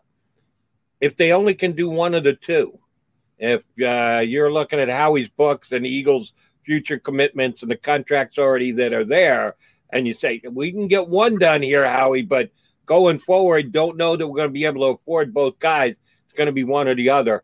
Which one do you think the Eagles should make the commitment to? You got to pay the left tackle. You always got to pay the left tackle. You got to protect your quarterback. Um, defensive ends, again, it's not like they're a dime a dozen because they're not, but I feel like they've done such a good job in the draft of finding defensive ends. Like, it, look, if Derek Barnett wasn't a first round pick, you would be singing praises over what they were able to get for him. But he was a first round pick. He was the 14th overall pick in the draft. And thankfully, he was not Charles Harris, who another guy the Eagles like. Charles Harris has been, I don't want to call him a bust, but he's been terrible. Um, so, again, it, the Eagles seem to get that one right um, in, terms of who they were looking at, at in that draft class that year. But look, I think they can find another Josh Sweat. I think this front office has done a good job at finding pass rushers over the years. I think they can find another one. Left tackles in this league do not grow on trees, and the Eagles are learning that with Andre Dillard. You know, the Eagles have been very lucky for a lot of years since uh, our colleague uh, Barrett Brooks left the nest. Um, they had Tra Thomas, then they had Jason Peters. You do not have two decades worth of success at left tackle. You just don't. And they thought they were going to hit it for three decades with Andre Dillard. Well, they might hit it with Jordan Mailata. So I think you got to pay him. He is going to be the linchpin for this offensive line going down the road for years to come. And if Jalen Hurts is your franchise quarterback, he's going to be the guy to protect him. Mailata is still ridiculously young. And you know this as well as I do, Jody. How much better the Eagles got when they signed a tackle in free agency back in 2000, Jon Runyan. They they got tremendously better across the board on offense just because they signed a, a premier right tackle. That's how I feel Jordan Mailata could be for this football team. They have had pretty damn high production at both sides of the line, right and left tackle, uh, running down the years of uh, the guys that they've had in place. As you did, you are 100% on point. Uh, the Eagles have done a very good job at evaluating those two bookend, very important positions on the offensive line. Well, you've just given me my favorite Jeff Kerr line ever. I'm going to uh, continue to bring this one up with you. I'm not going to say a but uh, the player's a bust, but he's been terrible. He's been terrible. oh, okay. Uh, sounds exactly the same to me, but I like it just the same. All right, uh, I thought we talked about this, so John. We'll get your take on it too. I know you brought it up with him. I followed up about the linebacker position, and more specifically, the Sam linebacker position. We don't really know how the linebackers are going to be used in this new Jonathan Gannon defense. Uh, John believes, and I do too, and I think you do too. They're keeping a lot of things under wraps. What you've seen in the two preseason games might not look like anything that they're going to do week one against Atlanta. Gannon has come out and said deception is something that he believes strongly in. He doesn't want the other quarterback to be able to look over at his defense when he comes to the line of scrimmage and go, all right, well, I know what they're going to do here. No, he wants to keep the other quarterback confused, which means they don't want to put a lot of stuff on tape. All that being said, I don't even know if their linebackers. I, Singleton's going to be great well, I don't know if I go great, but really good. We don't know which position he's going to be, where he's going to be on the field. We know he's going to be out there a ton. And after that, I'm not sure how the Eagle linebackers are going to be deployed. Now, in all these joint practices, they've had three, maybe I shouldn't say all, but in all three of the joint practices, the de- defenses look really good. They played really strong. Are we supposed to have faith in Jonathan Gannon's linebackers just because – we're Eagle fans and you have to believe that this is going to work out? Or do you have a grasp in your own mind as to what's going to be the responsibilities and what's going to be the level of play of Eagle linebackers this year? Unlike prior years, I actually think they have talent linebacker. You know, I they might actually be good at linebacker for the first time in probably since the Super Bowl year when they had Jordan Hicks and Mychal Kendricks. Uh, you know, I agree with you. Alex Singleton's going to be a good football player. Uh, he already kind of is a good football player. It's the sky's the limit for this guy. He he always seems to be around the football, which is what you want in a linebacker. Eric Wilson, I think Eagles fans are really going to like him in coverage. He's he is a really good cover linebacker. Can he tackle? That's what I worry about. But again, it, there were years where he looked great with the Minnesota Vikings, and last year he was just terrible. That's why the Eagles were able to get him cheap but he's still a really good pass covering linebacker. And I think that's what Jonathan Gannon wants. That, I, look, they're going to be the two, but they also have depth. I mean, it looks like TJ Edwards. I, I mean, we kind of saw flashes of him. The Eagles, Jim Schwartz always liked him, but it looks like he can play football too if they need him to.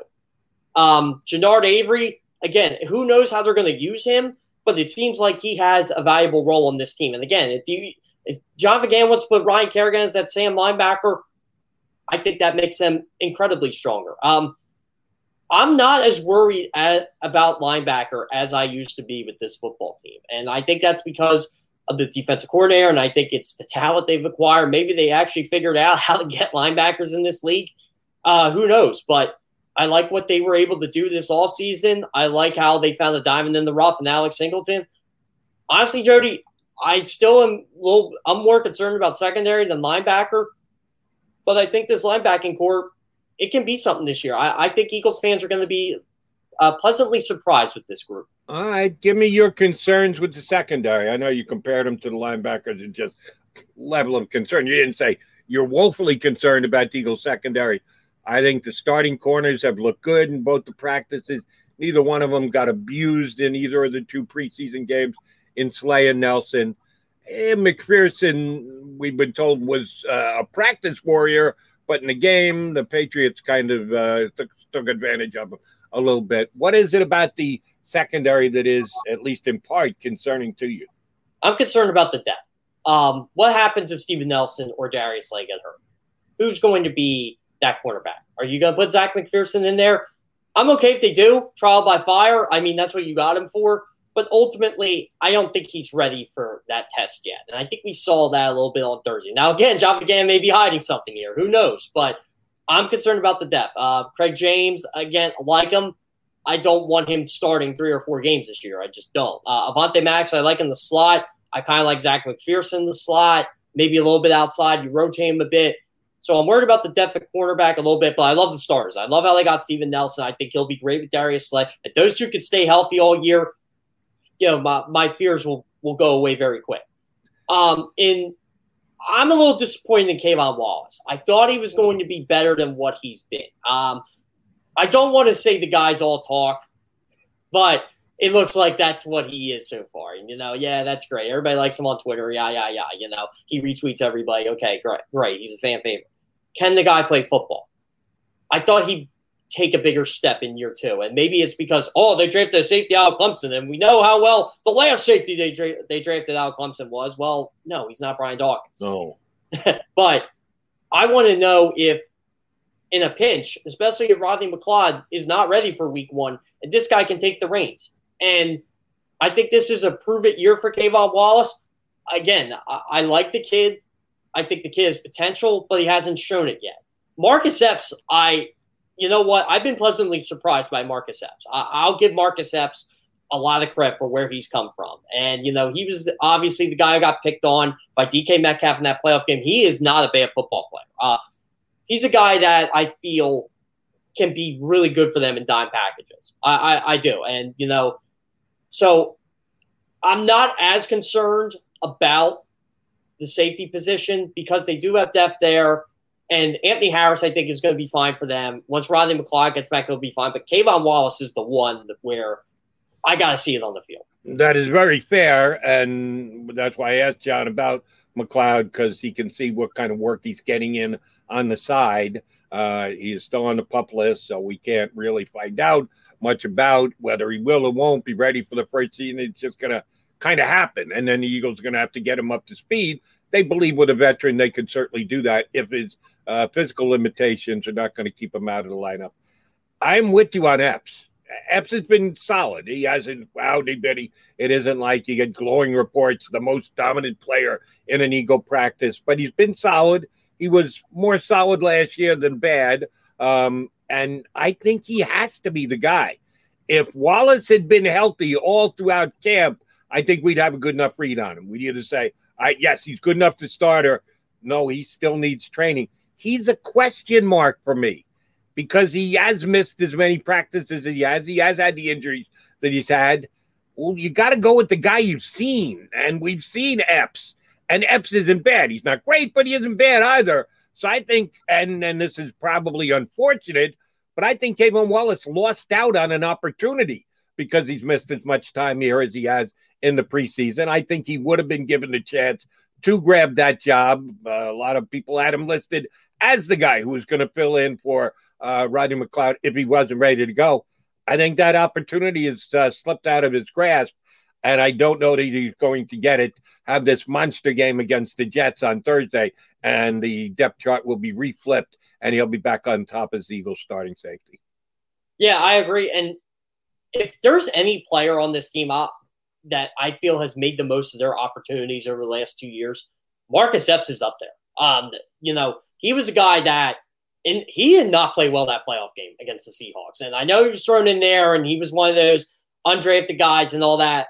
But I'm like, man, I don't know how he's going to make this roster in 2020. They're going to improve it, right? Well, you got to give the former defensive coaching staff credit. They developed him and they made him a solid football player. And you know what? It's that works in the NFL. Celio Hansen was a solid cornerback for a lot of years in the NFL. Rod Hood, same thing, and he had he eventually got paid because he was a solid cornerback. You know, that's who, who I feel Marcus Epps can be at his position at safety. Uh, again, solid player. He may have a chance to start down the line, but there's nothing wrong with having Marcus Epps start a, a couple games for Rodney McLeod. I feel like you can do that and tell Rodney, hey, you know what? Take the extra week, take the extra two. Marcus can fill in the job. And I agree with you, Jody. I think K'Von Wallace missed out there. Again, it's unfortunate because of the injury, but he hasn't been great either. And, you know, that's one thing that scares me about him. It's, is this guy, is he part of your future? I think you got to find that out at some point this year, but I wouldn't throw him in there week one when you have a, a commodity already, and Marcus Epps. You know what you're getting.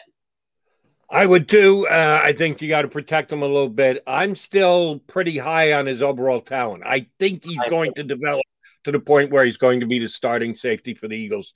Uh, maybe not here in 2021, uh, but sometime down the road in 22 or 23. I still like the talent, but I just don't think he's been able to show enough to merit being the starting safety for the Eagles, even if Rodney McLeod starts the year on the pup list. Uh, he is Jeff Kerr. I'm Jody McDonald. We are your Birds 365 guys. Coming up next, we'll mix the Giants and the Eagles together. Guy who's been doing both teams. He did uh, the Birds for years in town.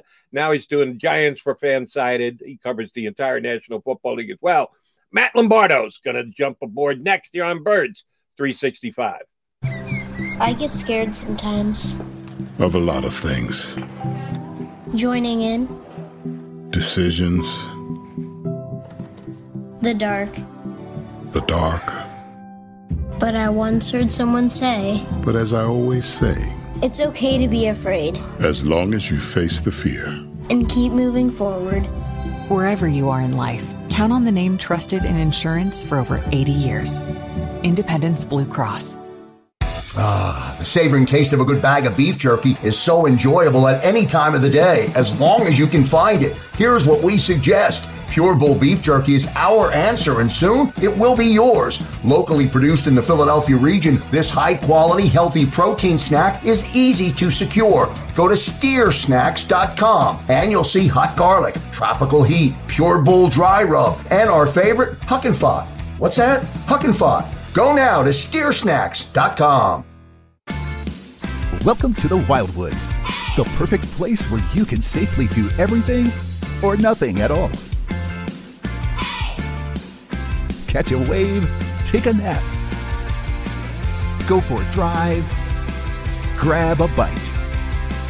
It's your vacation, and we're doing everything we can to make it a safe one. The Wildwoods.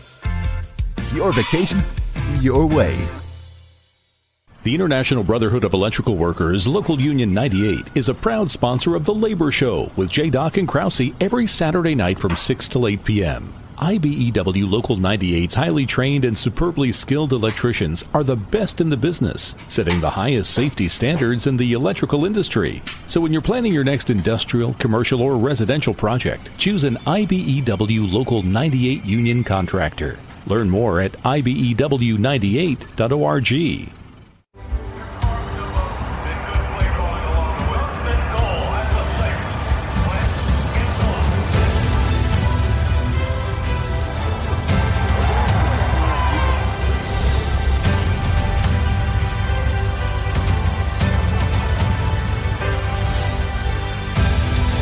On the field of life, First Trust Bank is there for you Champions on three. One, two, three. Because Philadelphia dreams deserve a Philadelphia bank.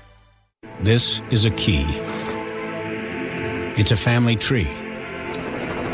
It's a pair of wings. It's a secret handshake. And a ticket to anywhere in the world. It's more than a uniform. It's the door to a world most people only dream of. There's Strong, and then there's Army Strong. Try it on at goarmy.com.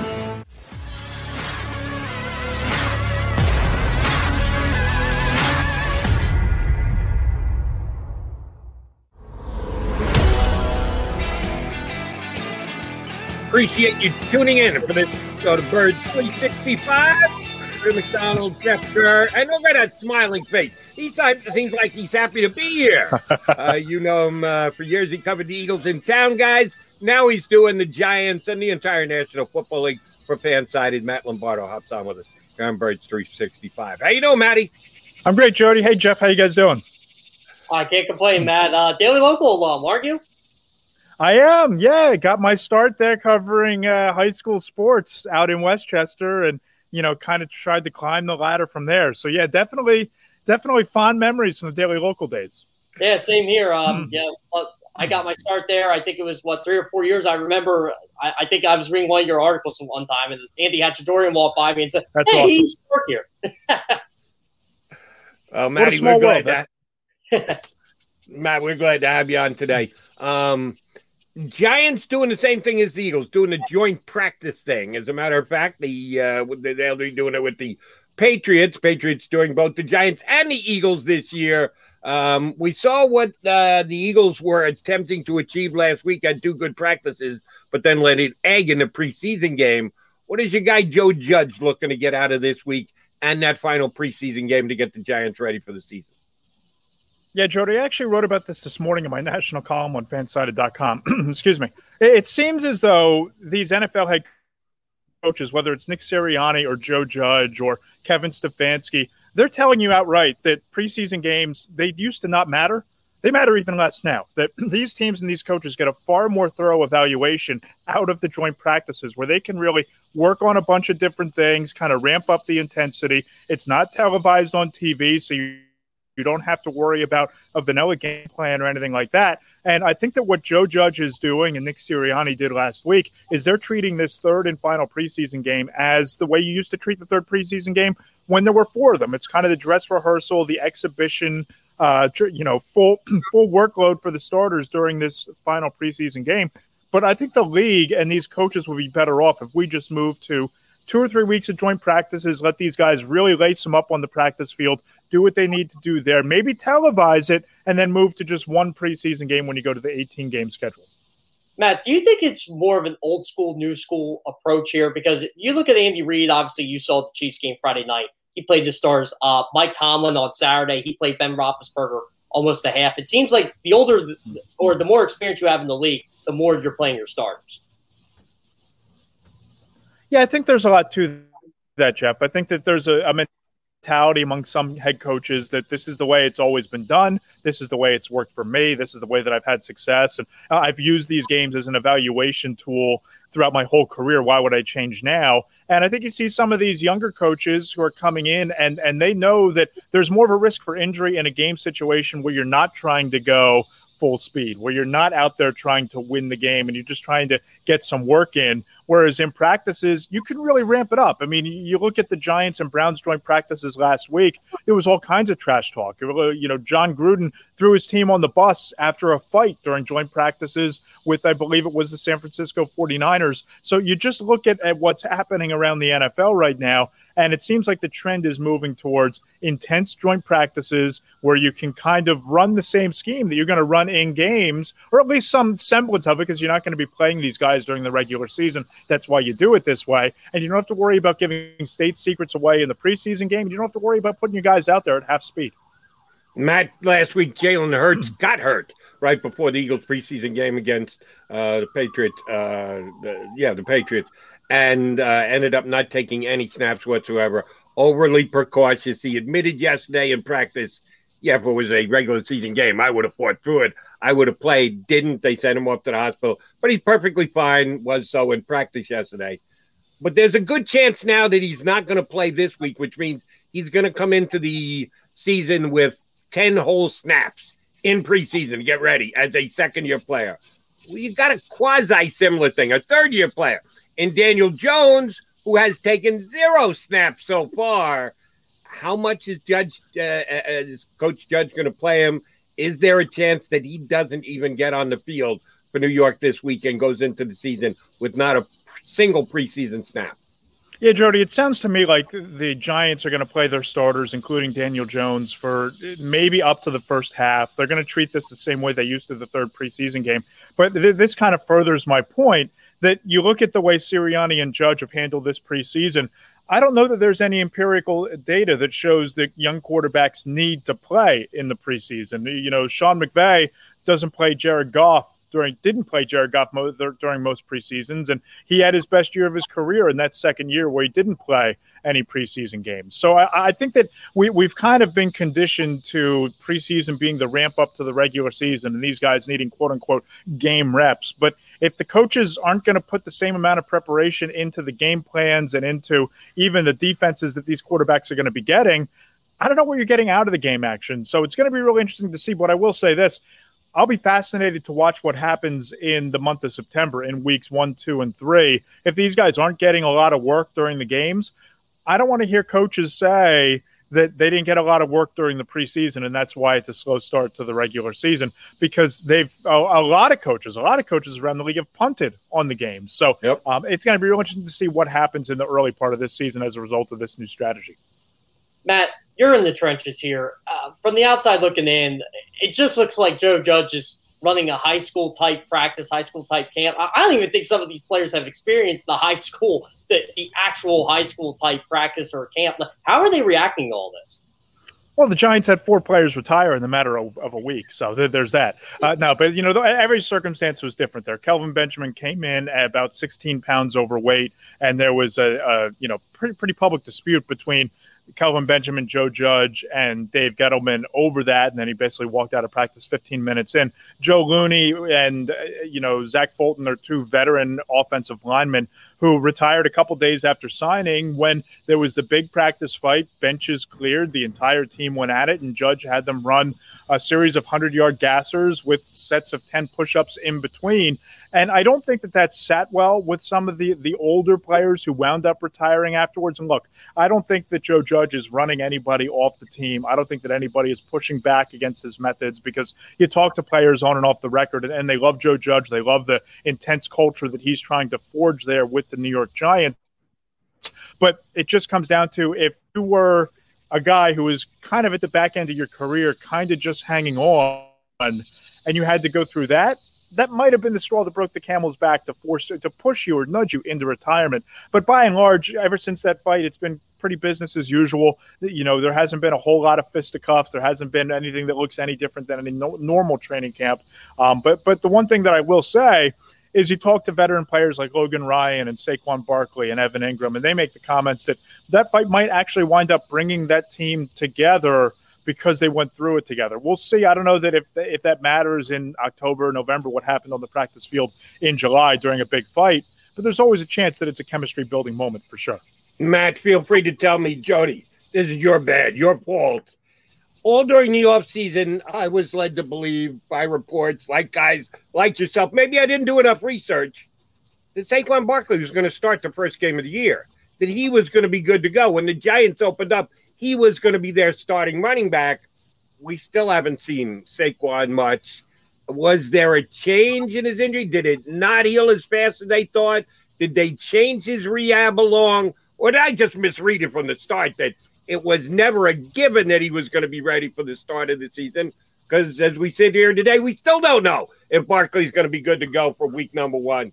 Give me your breakdown on how this offseason has played for the Giants lead back. Yeah, well, we have to remember, Jody, there's still three weeks before the regular season kicks off. Week one isn't until September 12th. So uh, I don't think the door has been closed by any means on Saquon Barkley playing week one against the Denver Broncos. I think the Giants have taken a really cautious approach here. And Joe Judge has said basically from jump, I, I spoke to Judge prior to training camp even beginning, and he told me that the goal here is that once they get Saquon Barkley on the field, to keep him on the field. That they're taking a very long term approach, not just for this season, but for the rest of Barkley's career. And, you know, you look at the timeline, the injury happened in week two of last season, so you're not even a full year out from a torn ACL the Giants plan on getting Barkley back into live drills tomorrow during the joint practice with the Patriots. I don't think he'll play against the Patriots, but I wouldn't rule it out. And I certainly wouldn't rule out Barkley starting week one on the field in the backfield for the New York Giants. Uh, I just think that the Giants are taking a very cautious approach with this, and there wasn't any real reason to get him on the field in practice because they know what he is, they know what he's capable of. It's just a matter of getting him healthy and keeping him healthy from here. Matt, we know all the pressures on Daniel Jones this year. There's no doubt about that. But I still feel the Giants have done this kid no favors uh, up front in the trenches. Uh, how is the Giants' offensive line looking right now? Yeah, Jeff, you're absolutely right. I mean, this whole season is about evaluating Daniel Jones, figuring out whether he can be an elite franchise quarterback. And to the Giants' credit, they went out and they spent significant resources bringing in weapons. Kenny Golladay, $45 million guaranteed. They brought in Kyle Rudolph kind of as that red zone weapon and that second tight end as you're seeing teams around the league go more and more to two tight end schemes. They draft Kadarius Toney in the first round. But you're right. That offensive line, I haven't been impressed. I think they've kind of been dominated throughout training camp in one on one drills against the Giants defensive line. They haven't looked great in their one showing during the preseason against the Jets back in week one.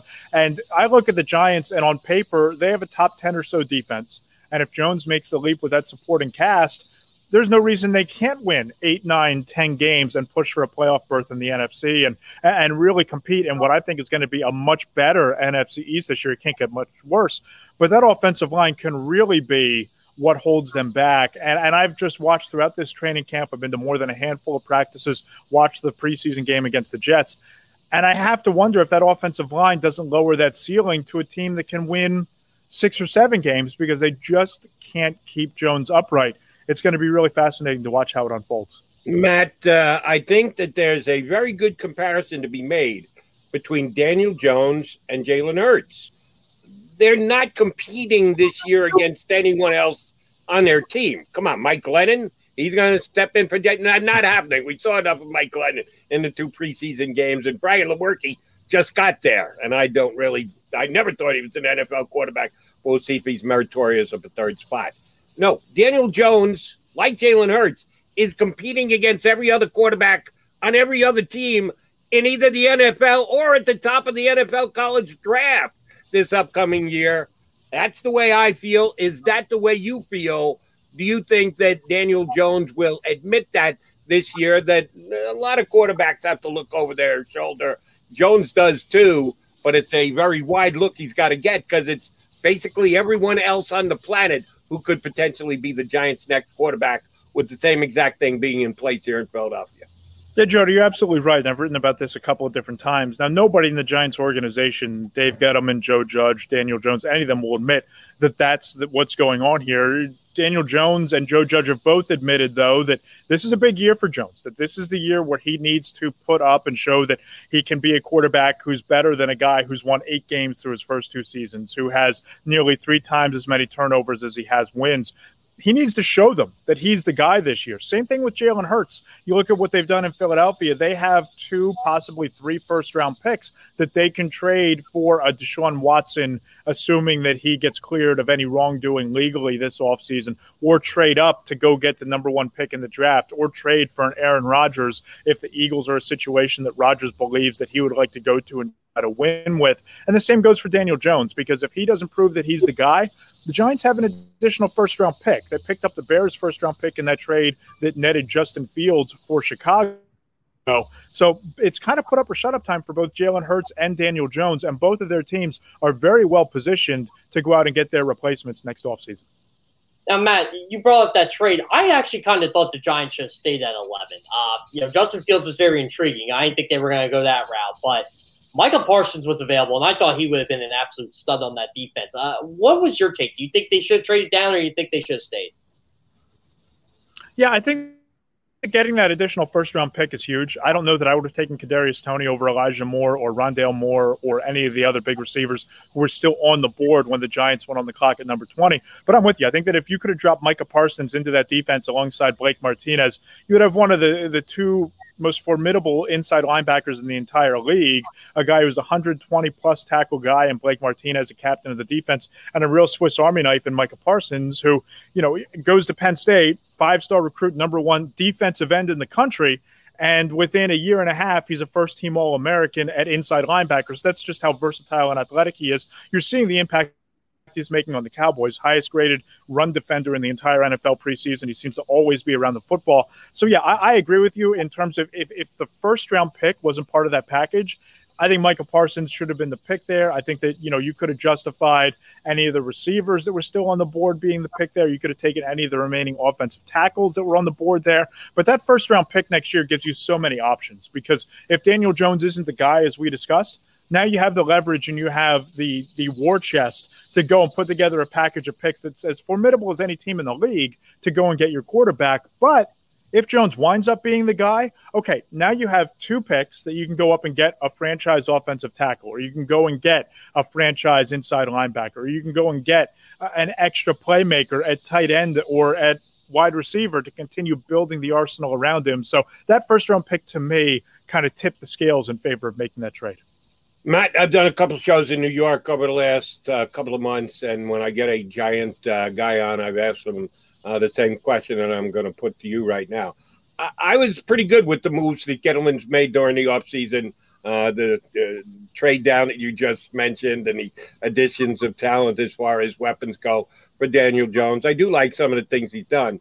The one decision that they made that I absolutely disagree with was letting Dalvin Tomlinson go.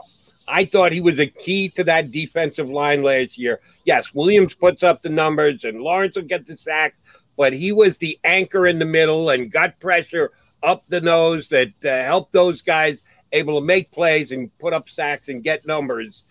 Did they do a good enough job replacing him? I don't think so. Do you? Yeah, Jody, I agree with you there because I think Dalvin Tomlinson is a homegrown player, a guy that wasn't just a dominant run stuffer, but gave you an interior pass rush presence. You're very well liked in the locker room. And I believe that he's one of those guys that you try to build around, especially if you're trying to build a dominant defensive line. We'll see what happens. I mean, Austin Johnson is a guy they brought back. They brought back, you know, a couple of, of veteran players. I do love Dexter Lawrence, and I think he's going to stay take a, a major step in his career this season. But to have Dalvin Tomlinson, Dexter Lawrence, and Leonard Williams up front, that was a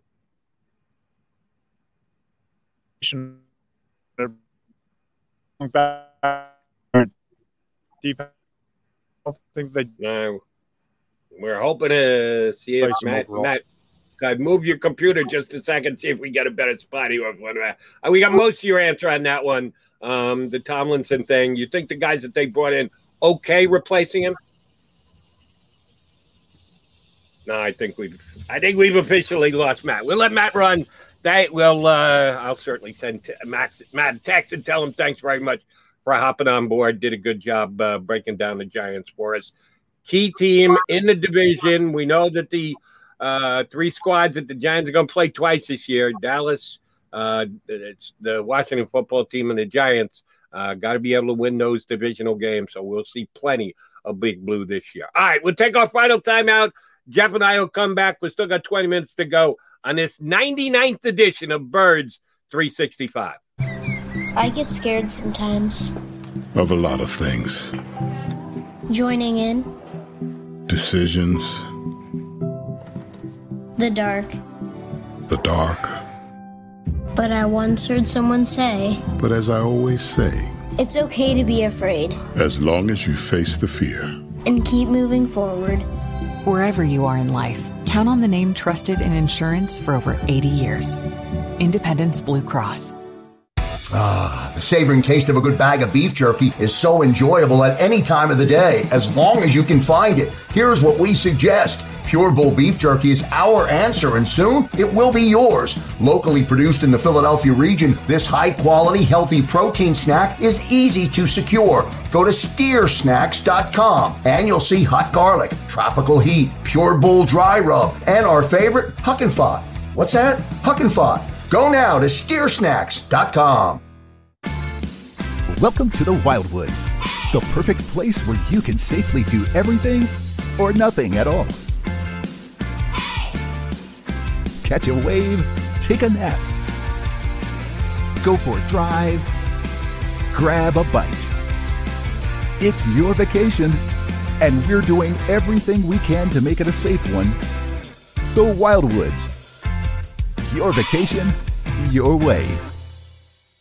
The International Brotherhood of Electrical Workers, Local Union 98, is a proud sponsor of The Labor Show with J. Doc and Krause every Saturday night from 6 to 8 p.m. IBEW Local 98's highly trained and superbly skilled electricians are the best in the business, setting the highest safety standards in the electrical industry. So when you're planning your next industrial, commercial, or residential project, choose an IBEW Local 98 union contractor. Learn more at IBEW98.org.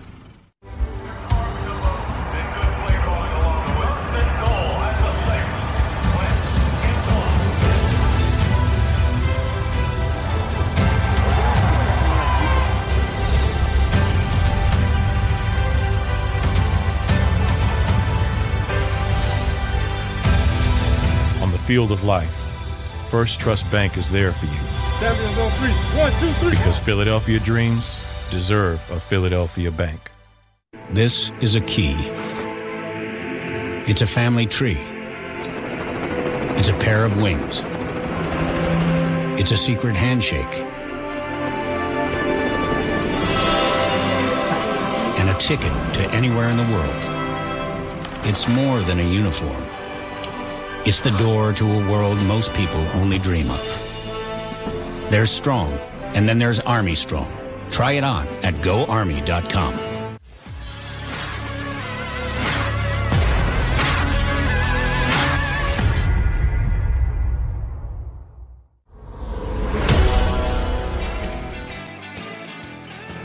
Ah.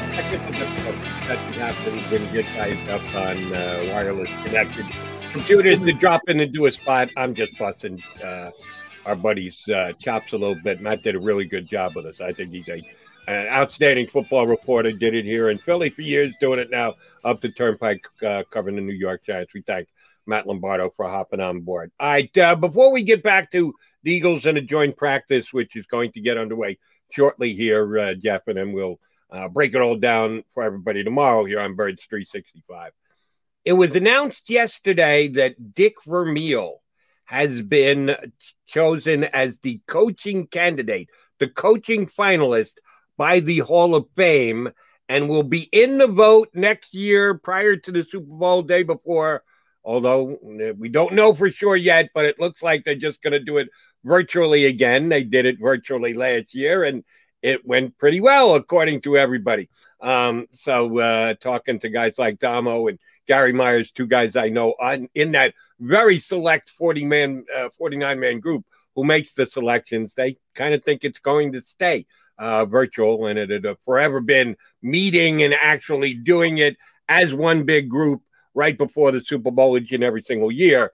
Uh, a couple of years back, they changed the rules, the way that they select guys for the Hall of Fame. They felt that coaches were getting a bit of a short shrift. So they wanted to do it ahead of time and give the selection committee a guaranteed coach as a finalist every single year. This year, it's going to be Dick Vermeil.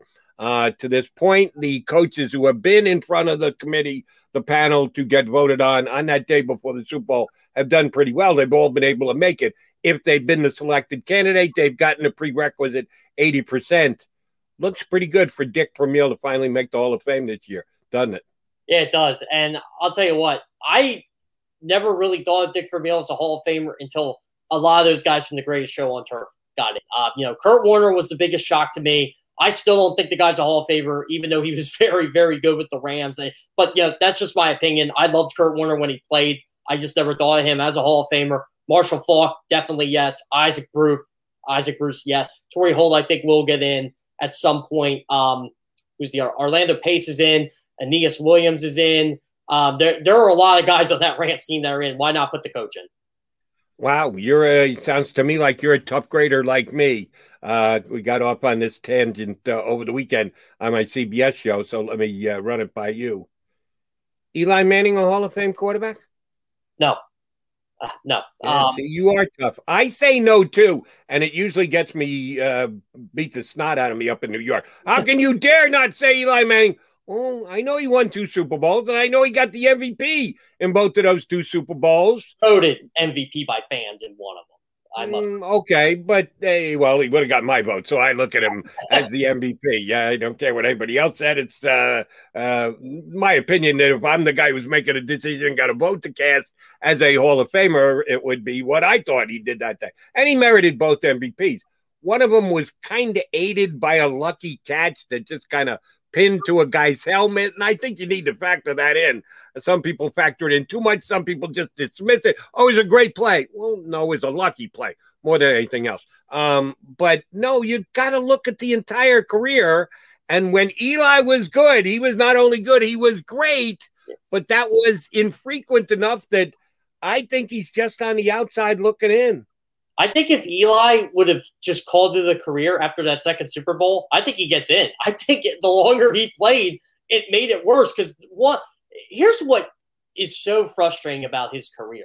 When they did make the playoffs, he made some excellent postseason runs, and got to give the guy credit for that. But the longevity, yeah, he played for a while and he's up on the leaderboards, but I just feel like he just wasn't. He was never like, and I know Eagles fans don't like to hear the name, but Donovan McNabb was a better quarterback than him. He just was, and his prime was a lot better than Eli's prime. If you know, if I look at Eli Manning's five best years in the league and compare him to Hall of Famers, it's not even close. I think that's how Kurt Warner ultimately got in. You look at what he did from 98 to 2001. Uh, I mean, 99, 2000. He was phenomenal. Two MVPs. Uh, you know, so how do you ignore? And then what he did with the Cardinals, he took them to the Super Bowl. I, just can't judge Eli Manning based on two great postseasons. I Jim Plunkett's not in yet, so why would we put Eli in? I say I think they go together. Either you put them both in or you keep them both out. I've heard some people say, well, no, Eli's in, but Jim Plunkett's not, because as you pointed out, Eli is on some lists that are total lists, not average lists. I, I love the fact, oh, but he's got the most, uh, fifth most passing, fifth, eighth most touchdown. Okay, where does he rank on the all-time quarterback ranking list? Oh, not nearly as high because that's an average, not just a compilation. Give Eli Manning, mm, mm, uh, Eli Manning credit for this, and I think some people poo-poo this. I try not to. If you play a lot, then you're going to compile numbers. You're going to get big numbers in total columns. There's something to be said for that because specifically in football, because a lot of guys get hurt, a lot of guys miss games, a lot of guys don't get a chance to put up those kind of numbers because you can't put them when you're standing on the sidelines. I think one of the best arguments for Eli Manning as a Hall of Famer is the guy answered the bell every single week for as many years as he did. He never got hurt, which is, I think, a pretty damn good trait to have. But now then you come back to, but what did he do? What were his overall results? And for the Giants, while he was the quarterback, when he was great, he was great. When he wasn't, he was pretty damn average. And I'm sorry, an average player doesn't get in the Hall of Fame. No, it's not the Hall of Very Good. It's not the Hall of Average. It's the Hall of Fame. And there were way better quarterbacks that played in that era. I, I mean, really, if you're putting Eli Manning in the Hall of Fame, I know he has two Super Bowls, you better call up Philip Rivers and all his children and tell them you're going to Canton because Philip Rivers was way better than Mm, yeah, I don't know about that either. I don't think that Rivers is necessarily Hall of Fame. Out of that whole class, the one guy I'm uh, unquestioned for me is Roethlisberger. He's in. Uh, yeah. no question, Hall of Famer for me. I think Rivers is kind of like uh, Manning, close, but no cigar. And oh, by the way, shame on me, I got off on this tangent. I was asking you about Dick Vermeil. Uh, got to know the coach over the years. Uh, if he hadn't won the championship with the Rams, then I don't think we'd even be having this conversation but he did, as you correctly said, tie him in with a bunch of other Hall of Fame players that he had. He was the guy who was directing all of that. I sure as heck hope I am rooting. Uh, if I have to, I will call both uh, Domo and Gary Myers. We'll have them here on the show, by the way, and I will twist both of their arms when. And I know I don't have to twist Domo's, but I might have to twist Gary Myers a little bit. I sure as hell hope that uh, Coach gets in. I do too. And I think it's going to be a formality at this point because every coach that has been picked um, as this coach uh, from this coach committee, they've gotten in. Uh, Bill Cowher, Jimmy Johnson. It's, it just started in 2019. They've all gotten in. So it does look like Dick Vermeil is going to get in. And I hope they do mention this. And a lot of old time Eagles fans are this. My dad grew up Eagles fan. He did not see, does not remember a winning season until Dick Vermeil was the head coach. And that was when he was 22. So Dick Vermeil did a lot for this franchise as well. He built this team. He had that three year plan. It worked for him. The, the three year plan clearly worked with the Eagles and the Rams. Took the Eagles to the playoffs. They had three consecutive 10 win seasons in Philadelphia, which, believe it or not, that was kind of unheard of for a little bit until Dick Vermeil showed up. So he built a winning culture there. Obviously, got burnt out. Had a great broadcasting career, by the way. I think that should be mentioned as well. It was great for ABC for a lot of years. Probably would have been the Monday Night Football guy if he would have stayed retired. Uh, I know I, I, was like seven years old when Lurie tried to lure him back, and they just couldn't come to an agreement. Um, you know, I just remember hearing about the greatness of Dick Vermeil and how he was going to revitalize the franchise again. And they took the job at the Rams, so we kind of followed the Rams growing up. And I, will tell you what, it's uh, you know just the way he handled a lot of things there, and you know his career in Kansas City probably wasn't didn't live up to the expectations. But again, they had a really good offense those years in Kansas City too. That that guy definitely knew how to build an offense And uh, although the Rams' accomplishment is probably what's going to put him over the top, and he was always, when I've ever talked to Coach uh, since he officially called it a career at coaching, he did it once before. Uh, but the official last retirement speech that he gave, um, yeah, he did appreciate his time with all three organizations he worked for. I will forever think of him as a Philly guy. Sorry, even though he won the Super Bowl with the Rams, I think of him more as a Philly guy than a Ram guy. But I digress again. Uh, all right, Jeff, we only got a couple of minutes left. Eagles Jets joint practice day two. What do you think the Eagles are attempting to achieve? What do you want to see them achieve? How important is this? It's almost like I'm rooting against them today because I want to see a couple of guys play in the exhibition game on Friday. Shoot, I'm going. I'm going to be there. So I want to see a couple of uh, significant Eagles in the lineup. I fear that's not going to be the case, but uh, is this today's uh, practice that important because the decision's already been made that you're going to get a major scaled down version of in the uh, of the Eagles in the third preseason game? I think you did the you hit the nail on the head, Jody.